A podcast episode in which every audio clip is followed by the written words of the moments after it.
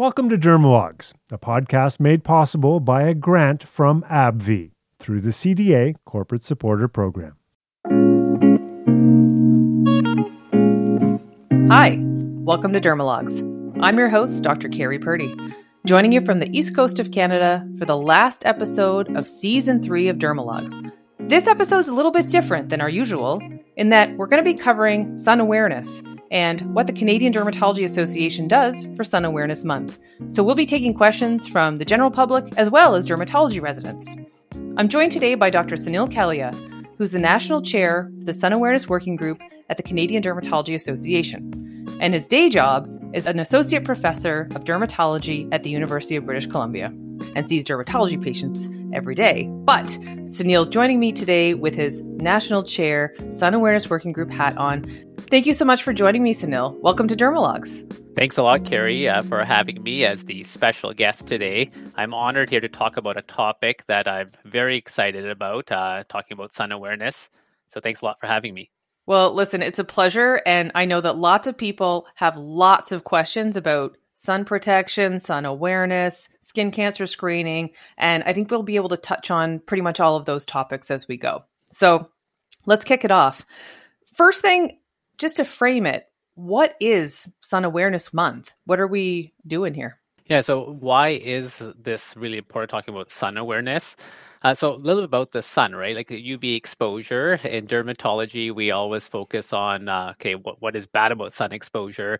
And I, I do want people to remember that it, what we can think about with sun is that the yin and yang of ultraviolet exposure, right? So there are some mm-hmm. good benefits of sun exposure.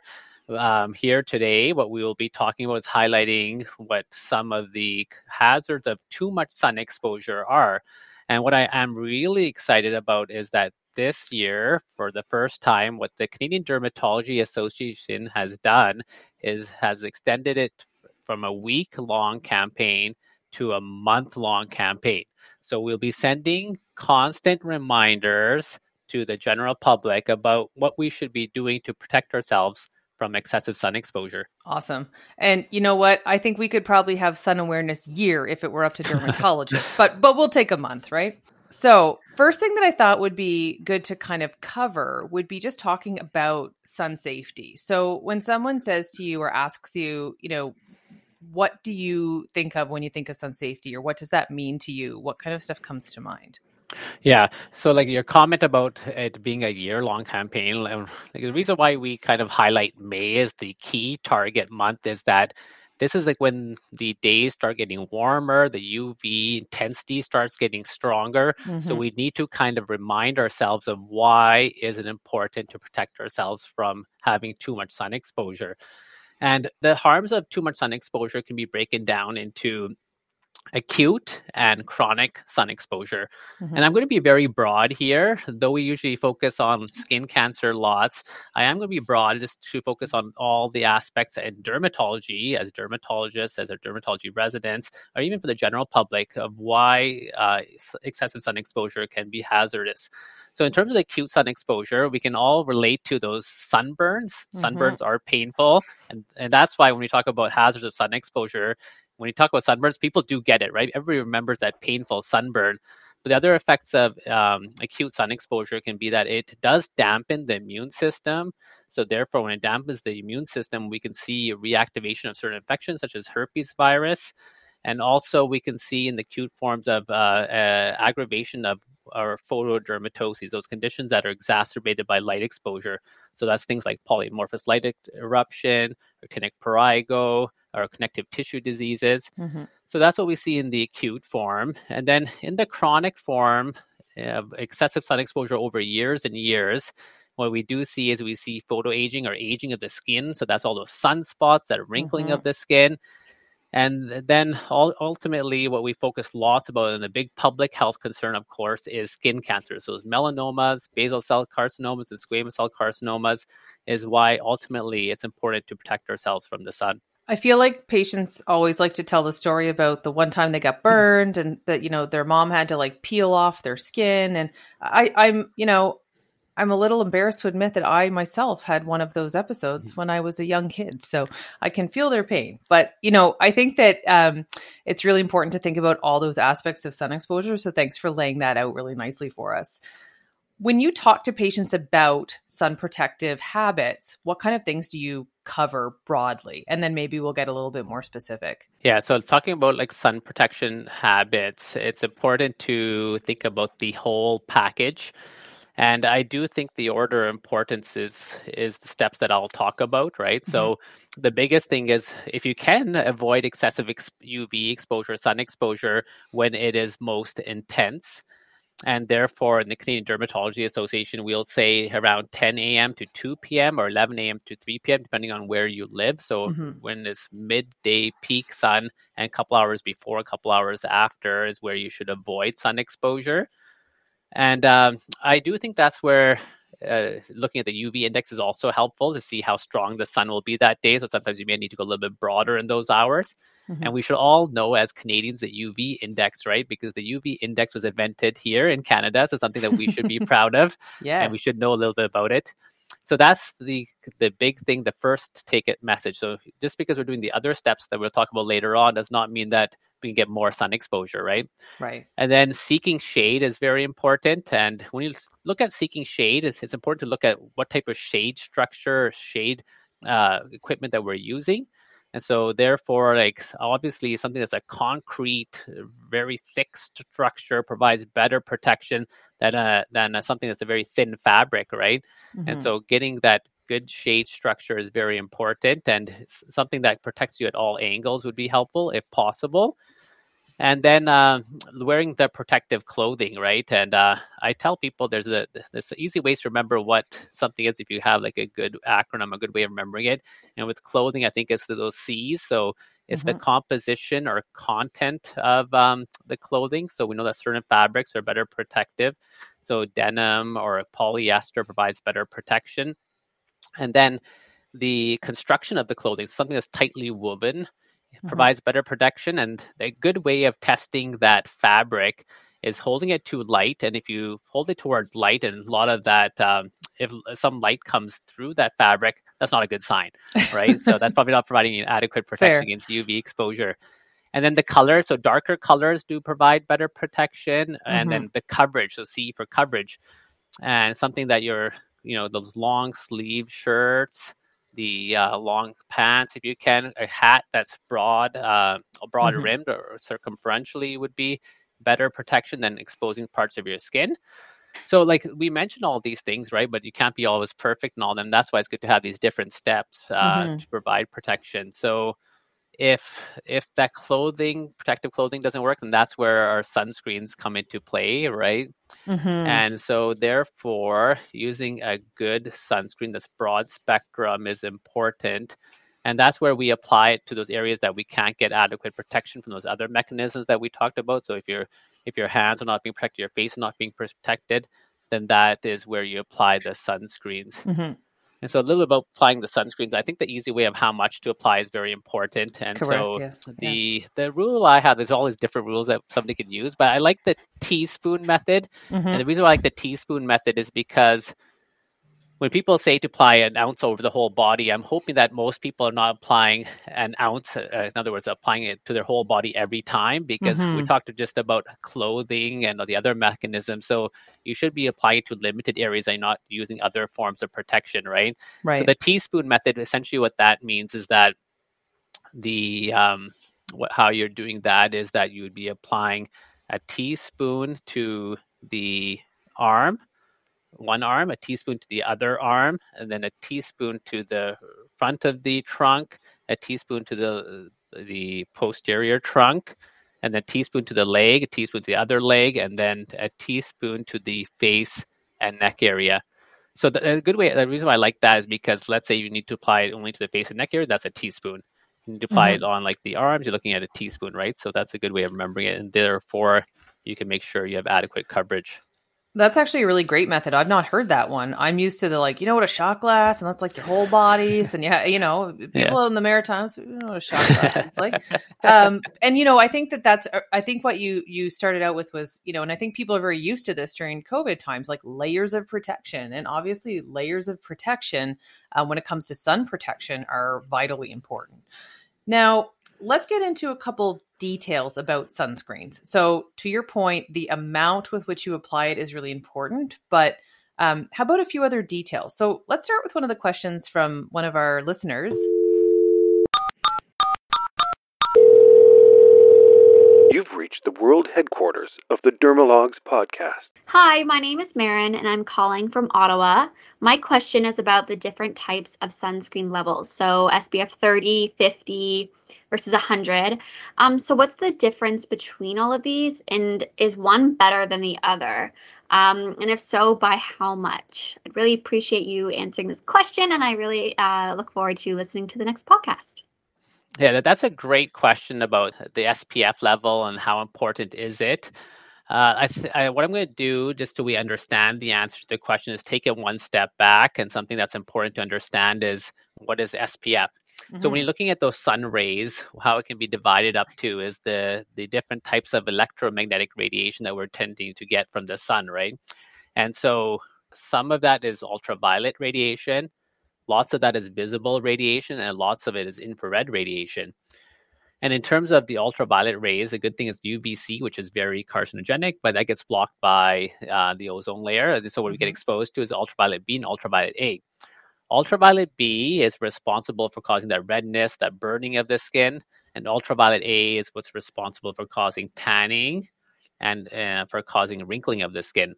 And so when we're looking at a sunscreen bottle, like, there's a couple of things that are very important. Um, a lot of people focus right on the S P F level, but we don't think about, you know, the, the other factors of protection, the U V A protection as well. Mm-hmm. And so that's why when you first look at the sunscreen bottle, looking at broad spectrum coverage is very important. And then you can look at the S P F level. And currently right now, the Canadian Dermatology Association recommends sunscreens of at least an S P F of thirty. And what does that mean? When you have thirty, that means that when you have your uh, protected skin, so that when you apply sunscreen, it um, it it blocks out thirty times more of uh, U V radiation compared to that of unprotected skin.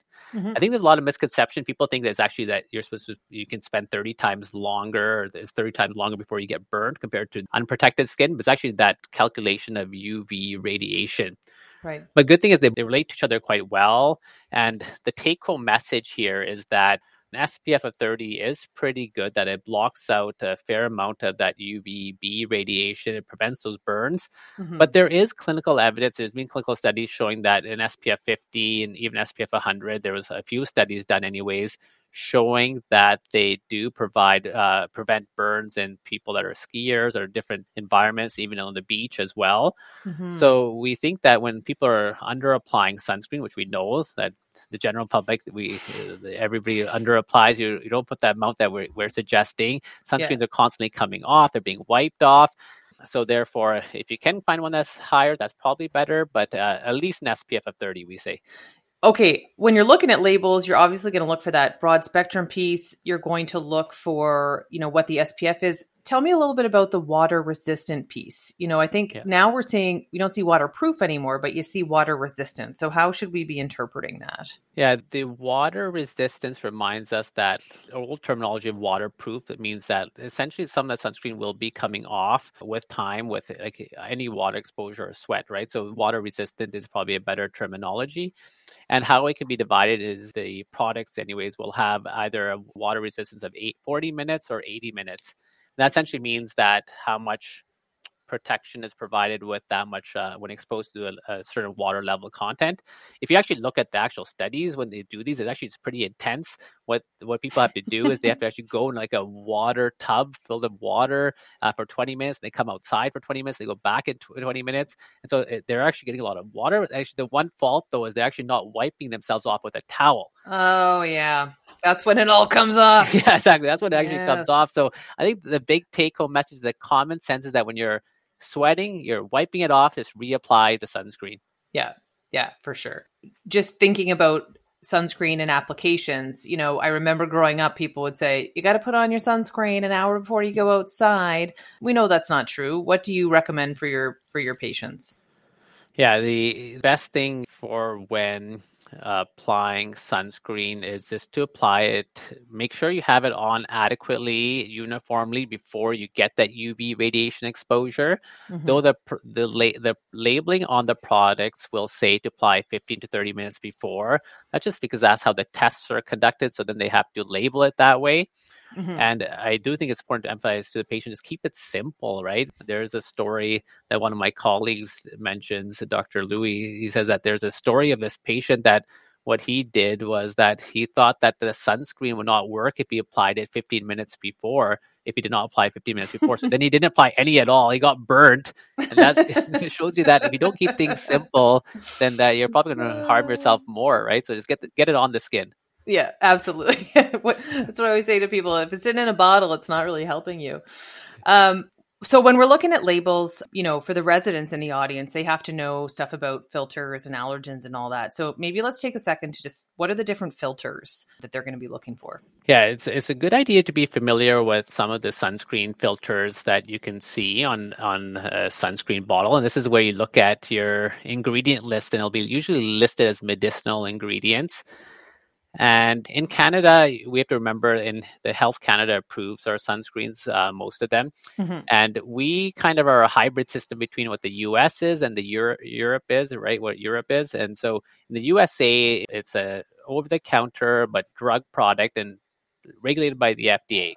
In Europe, it's a cosmetic, pro- uh, it's a cosmetic product. Right. Uh, we're in between. It is regulated by Health Canada under the over-the-counter drug products and as a natural health product as well. And so when you look at the different sunscreen filters, uh, a the reason why that's important because that's how it gets regulated in Canada.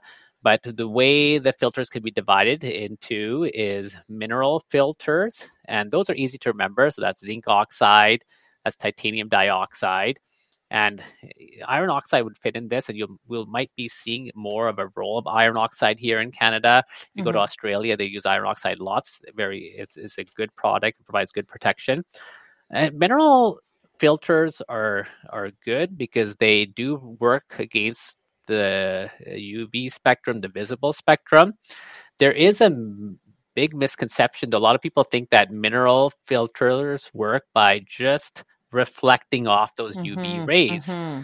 But how they really work is that still in the U V range, actually, they work primarily by absorbing, and mm-hmm. they work as semiconductors. So they still are abs- absorbing those high energy U V photons and it's converting it to lower forms of energy. And then in the visible spectrum, they are reflecting off rays, right? The good thing is, though, they do work quite well.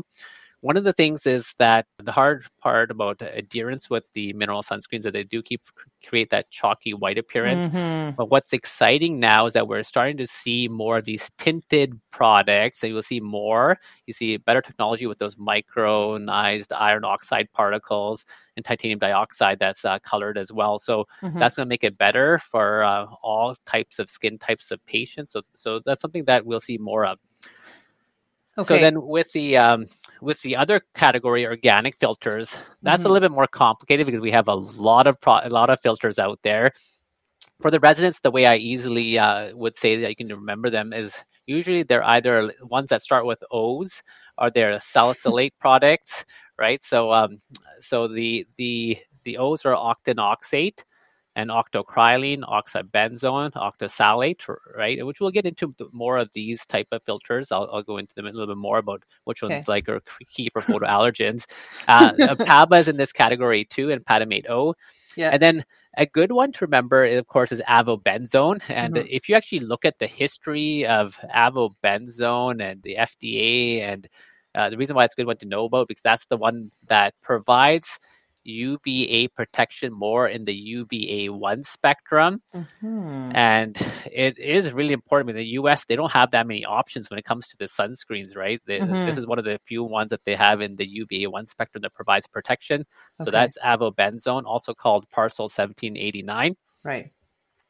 And then in Canada, we're lucky we have some other ones that provide protection in the U V A one, U V A two spectrum. And that's things like a Campsol, or me- also known as Mexoryl. Mm-hmm. Um, this Mexoryl S X, Mexoryl L X, and then there's also Tinosorb that we have here too. So we have uh, other, we do have other options here. Those are the different, the organic filters. And so the, a common exam question for the residents would be, okay, which one is a, a common photoallergen? And mm-hmm. the answer to that is benzophenone three, or also known as oxybenzone that we talked about. And the take-home message is with photoallergens, the photoallergies of sunscreens, is that it is extremely, extremely rare. Mm-hmm. And though we say this is the most common photoallergen, I, I do think it depends on which of the filters are being most commonly used in sunscreen at the time that, you know, these right. studies are being conducted. Yeah. And so sometimes you can see a different trend over time, but it is very rare. So what you should always think about first is either irritation from the sunscreen product. What you should always think second to is polymorphous light eruption actually occurring in our patients. Yeah. Something like that instead. Yeah. I, you know, when you were like, the most common is, and I thought you were going to ask me, and I felt a little, you know, I got a little nervous there because I didn't know if I was going to get the answer right. But fortunately, I would have. And I wish I knew that uh, the little tip about the O's um, when I was studying for my exam, but that's many moons ago now. I think this might be a great time to take one of the questions from the residents. Hi, Doctor Kalia. This is Rob Michelli, one of the Durham residents from University of Toronto. My question is whether or not there is any reason to recommend an inorganic sunscreen over an organic sunscreen to patients. The one reason would be if you want to avoid a long uh, counseling discussion with our patients. uh, unfortunately, uh, you know, things always change over time. There's different trends over time. Yes. And currently right now, you will see with our organic filters right now, they just got uh, bad publicity out there. And I think really speaking, we just have to remind ourselves a lot of these myths are not true. Mm-hmm. For example, you, and you will see this association, the, the filters that are used the most are the ones that get the most bashing. We see that Absolutely. Lots with our, with our, you know, with our medicines that we use in dermatology, the ones that have been available the longest, used commonly, they just have a long list of side effects, right? That makes sense.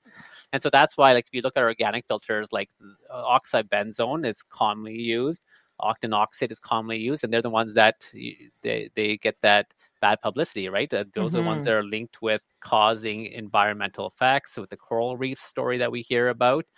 And also with the hormonal effects as well, right? Right. And I think if I'll go into... I was just going to say, like, maybe a little bit into that, because I, I yeah. suspect some of our listeners will say, yeah, what, what's your take on that, Doctor Kelly? Yeah.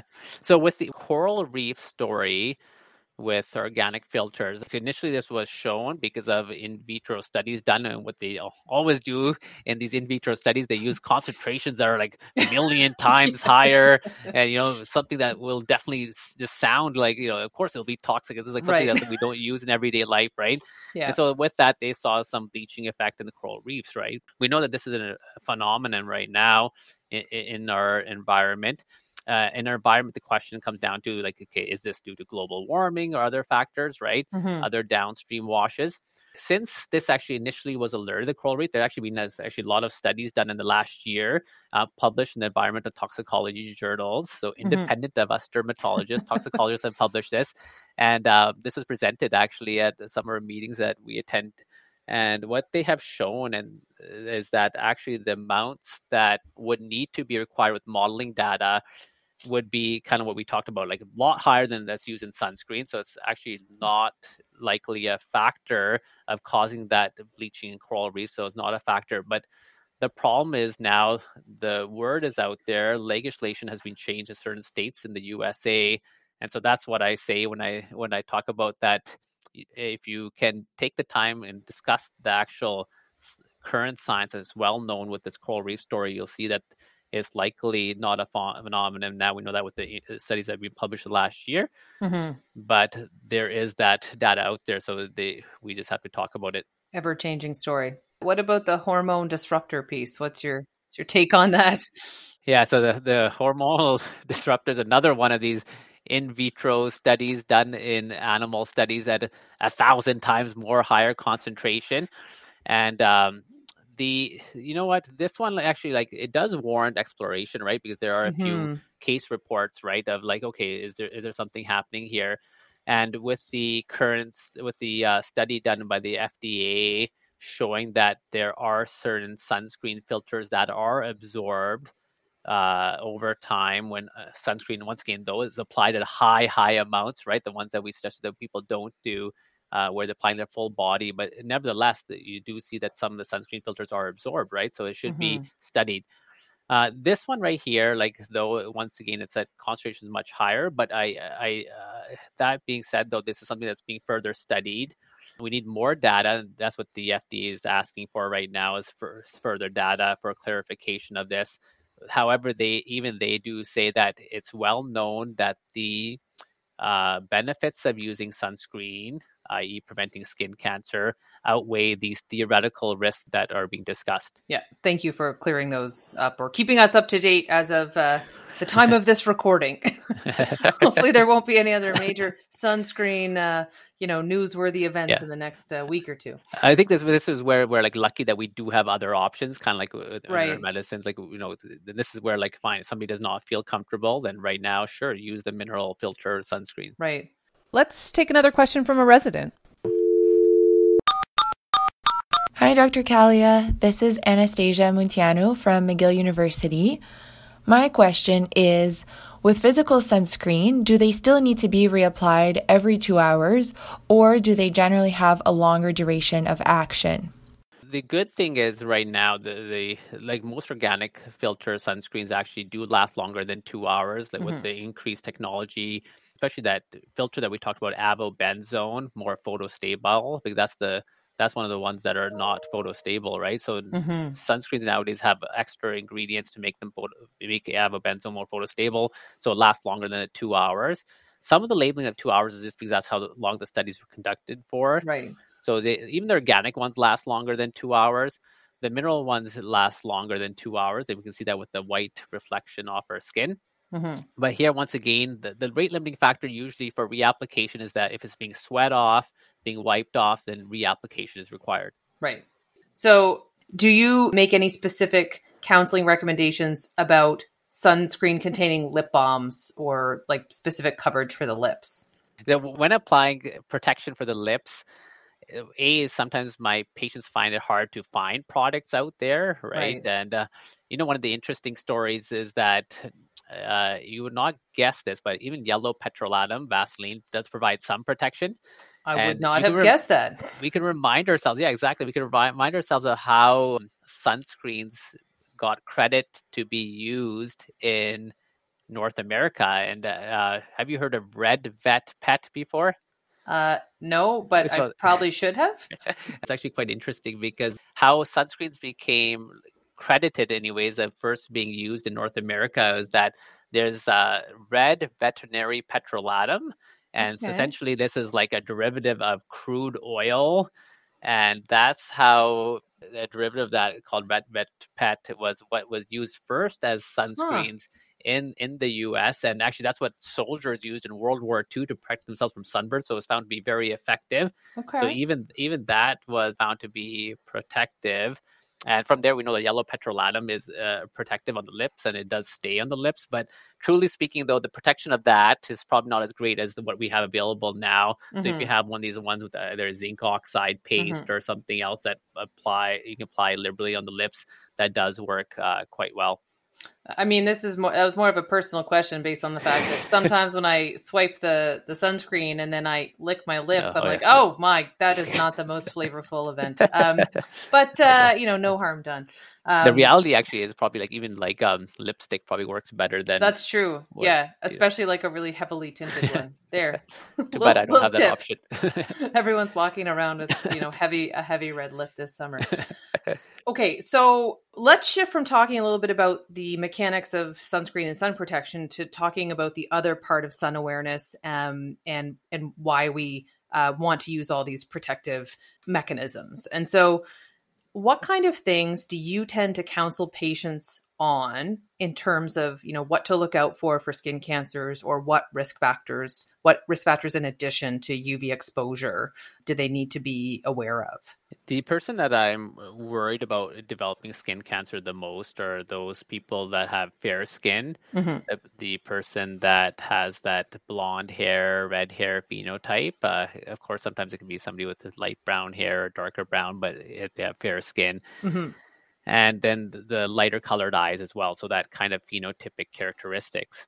Right. And then in terms of genetics, you know, there's a personal or family history of skin cancer. Of course, we have a heightened awareness of those individuals developing skin cancer. Mm-hmm. And then and then in terms of uh, when you examine them, depending on the type of skin cancer, we're talking about melanoma, somebody with a, a lot of moles on their body, uh, pre- predisposed to developing higher amounts, higher levels, higher concern for melanoma. And then with basal cell and squamous cell carcinoma, it could be those similar factors, but uh, we talked about uh, increased number of sunspots. That's a marker of chronic sun exposure, right? So that's probably mm-hmm. why. And then, of course, the iatrogenic factors. So if somebody has been on immunosuppressive medications, if they received ionizing radiation in the past, mm-hmm. if they received uh, retinic beds before, or uh, good thing is like we we've done studies with phototherapy, it has not mm-hmm. been linked, but if they did receive P U V A treatment before, that would be something that puts them at higher risk of skin cancer. Right. So, so those are the characteristics of the individual.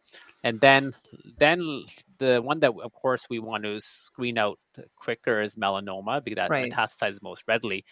And so we look at those, we look at the features of melanoma, so the A, B, C, D, E features, A being asymmetry, so if one portion of it is asymmetric, mm-hmm. and then border being irregular, so it's not smooth, you can't really outline the border, that's concerning.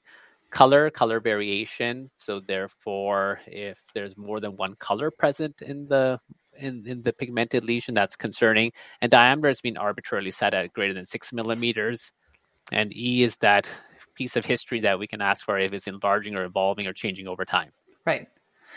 Um, do you ever, uh, you know, I, I find personally it's a bit of a challenge when you do have that, you know, fair patient that has hundreds of um, maybe even clinically atypical nevi. For those particular folks, do you have any other advice that you provide? Like I, I say sometimes say like, you know, Sesame Street, you're looking for the one that doesn't belong, or yeah, the ugly exactly. duckling. But do you yeah, exactly. like, you know, I find those a particular challenge. So do you have any tips, or are you just the same as me and you go, oh, I hope I, hope I'm doing a really thorough job yeah. here. So yeah, the patient with many pigmented lesions is always a challenge, actually. And I find that those are the ones that if you look at all those, sometimes you can look at those A, B, C, D features and they all fit some of those criteria. Right. Yes. And so therefore the atypical mole syndrome.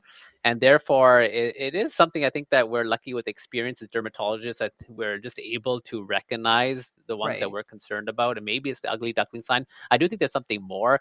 I remember when I was a resident and training, doc, Doctor David McLean was said that, oh, the biggest feature when detecting melanoma is just gestalt. And I'm like, what are you talking about gestalt? I'm like, no, we need, like, as a resident, you're always like, no, this is, like, I need a checklist, that, man. Yeah, we need a checklist. We need sort of criteria, right? But now when you practice more, you're like, yes, there is something when you're just examining people that you can just say, that one I'm not comfortable with. Correct. And that's why I think that we actually learned during COVID uh, uh, when patients would actually send pictures of their of their uh, molds. And I talked to my colleagues, all of us felt unanimous that, like, you know, we just need that patient there, because there's something about having the presence and us comparing the mold to the rest of their body, skin, and Absolutely. Other molds that we really are doing something to capture that melanoma. Yeah. I, that whole concept of, of signature mole or, or gestalt. And I think you're exactly right. It, it's, you know, one of my, um, A mentors at the time talked about, you know, developing a derm eye, and you had to develop the derm eye and it takes a bit of time. And I was like, what is he talking about? But it's very true. And now, you know, from a distance, you can go that, that one and that one. Um, and sometimes the learners go, well, how do you know? And it's like, well, I've just looked at thousands. Um, but that's, that's, that's not helpful, but okay. Um, back to talking about other skin cancer related um, sort of risks and things like that. There is a question from one of our listeners. Hi, my name is Brian, and I'm calling from Calgary. I've never had skin cancer, but I've had a lot of sun damage over the years and burns. Uh, should I see a dermatologist? Thanks for taking my call. Yeah, so the, the concerns here is that uh, a sunburn does increase the risk of melanoma and the other skin cancers that we talked about. And if you do have a lot of moles, that also does increase the risk. So this, uh, it also would be helpful to know the other risk factors we discussed. You know, are, are you somebody with that fair skin phenotype, other risk factors for developing skin cancer? So this would be something that I would discuss in Canada. We first go to the family doctor, the general right. practitioner, and they get a referral, and then they would uh, triage the case accordingly, depending on those other risk factors. Right. Yeah. Thinking about some of the other factors when you see multiple skin cancers, the residents did have this question. Hi, Doctor Kalia. This is Doctor Saima Ali, a P G Y three from U B C. My question is, what is the latest evidence of when patients should be screened for a genetic mutation if they have multiple melanomas? Thank you. So if somebody has multiple melanomas, majority, uh, this is one of the things over time that majority of my patients, like it's not uncommon for certain people to develop uh, multiple of these superficial melanomas. I, I, I right. do see it. Uh, the ones I get more concerned about, if somebody does have a history of like uh, another cancer, like pancreatic cancer, mm-hmm. then I would uh, uh, test for germline mutations, such as C D K mutations. Mm-hmm. And and we do have a program here at the B C Cancer Agency that they do these testings based on those criteria. Right. We know that patients that have different skin tones tend to have different responses to light exposure. And so do you at all adjust the way that you do counseling with respect to sun protection uh, for patients that have different skin tones? The lighter skin tone individuals, primarily the acute side effects we see is burning, and then long-term side effect, the big concern is skin cancer. Right. Whereas in darker skin tone individuals, what we see is Uh, more of a darkening of the skin, and we see exacerbation of pigmented conditions such as melasma. Right. And then chronically, what these individuals are concerned about is pigmented spots, right? Those sunspots mm-hmm. in Asian skin that people get, or aging of the skin as well. And I think that's extremely important because that does kind of provide a difference of how we should tailor our sun protection. There's an increasing now, we're recognizing that, and that's how we should be tailoring our sun protection. So in a fair skin individual, lots of that was what we talked about, of the whole package of sun protection. And right. ultimately, we want to prevent those burns and high energy photons uh, from uh, causing skin cancer. And it's both U V B and U V A. But in a darker skin tone individual, when you were looking at it, if we want to prevent pigmentation and exacerbation of conditions such as melasma, it is that spectrum of U V A and also visible light that we want to protect that individual. So therefore, there's no doubt that if you avoid sun exposure, you do the shade, uh, wear protective clothing, that provides against good protection against that whole spectrum.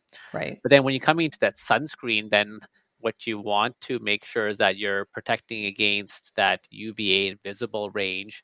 And that's why actually we're starting to see that more of uh, more options out there of those tinted sunscreen blocks, right? right. So that you're looking at that um, mineral filters, and therefore uh, that and that uh, special technology of, of how it can be pigmented and those darker skin tones and O B S chalky white appearance to prevent right. those concerns that darker skin tone individuals have. Right. So I think we've covered a lot of ground about sun protection and sun awareness. What kind of things are happening with the C D A for Sun Awareness Month this year, as it being the entire month of May?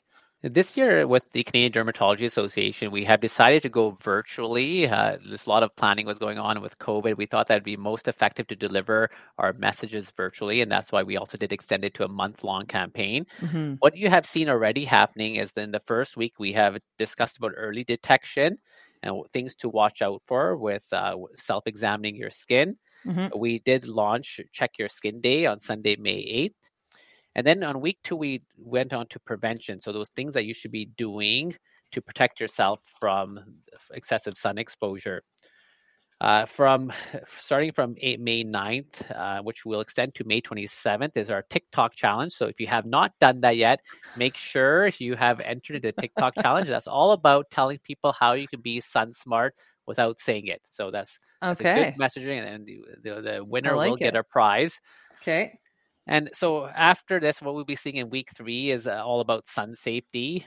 And you can ask your burning questions to a board-certified dermatologist. So anything that you're excited about or something you want answered, you can ask to a board-certified dermatologist. And the Instagram Live Sun Safety Question and Answer event will take place on Thursday, May nineteenth from seven to seven thirty. In our last week, uh, what we'll do is w- features of when to see a dermatologist, when to see a board-certified dermatologist. Of course, it's going to be dependent on the area that you live in, but we'll give information of that in our last week. And in terms of resources, we do ask you to check our website, dermatology dot c a, and our campaign website, check your skin dot c a. And you can follow us on social media. We are on all the different types of social media, on Instagram, Twitter, Facebook, LinkedIn, YouTube, and TikTok. Wow. Well, that sounds like an action-packed May, and I'm really excited to see all those things roll out. And I'm really excited to see the TikToks. I might have to get in on that. Listen, I want to thank you so much, Sunil, for joining me, talking about all this great stuff, giving me some pearls. I personally learned a number of items uh, today, which is great. And I want to thank you for your time, and thank you for all the work that you do on behalf of the Canadian Dermatology Association as the chair of the National Sun Awareness Working Group. So you and the entire group, I just wanted to give kudos for planning such a great month ahead. Thanks again, Keri, for having me. And once again, the take-home message is have fun, but stay safe with the sun. I love it. Thanks again. We'll see you soon. And that wraps up season three of Dermalogues. I was joined by Doctor Sunil Kalia, who's the national chair for the Canadian Dermatology Association's Sun Awareness Working Group, and is also an associate professor at U B C. Thank you all for listening. If you enjoyed this, please give us a rating and a review on Apple Podcasts or wherever you listen. Be sure to subscribe so you don't miss any future episodes. We will be back for season four. That's it for this episode and this season of Dermalogues. Thanks for joining us. Until next season, I'm Doctor Keri Purdy.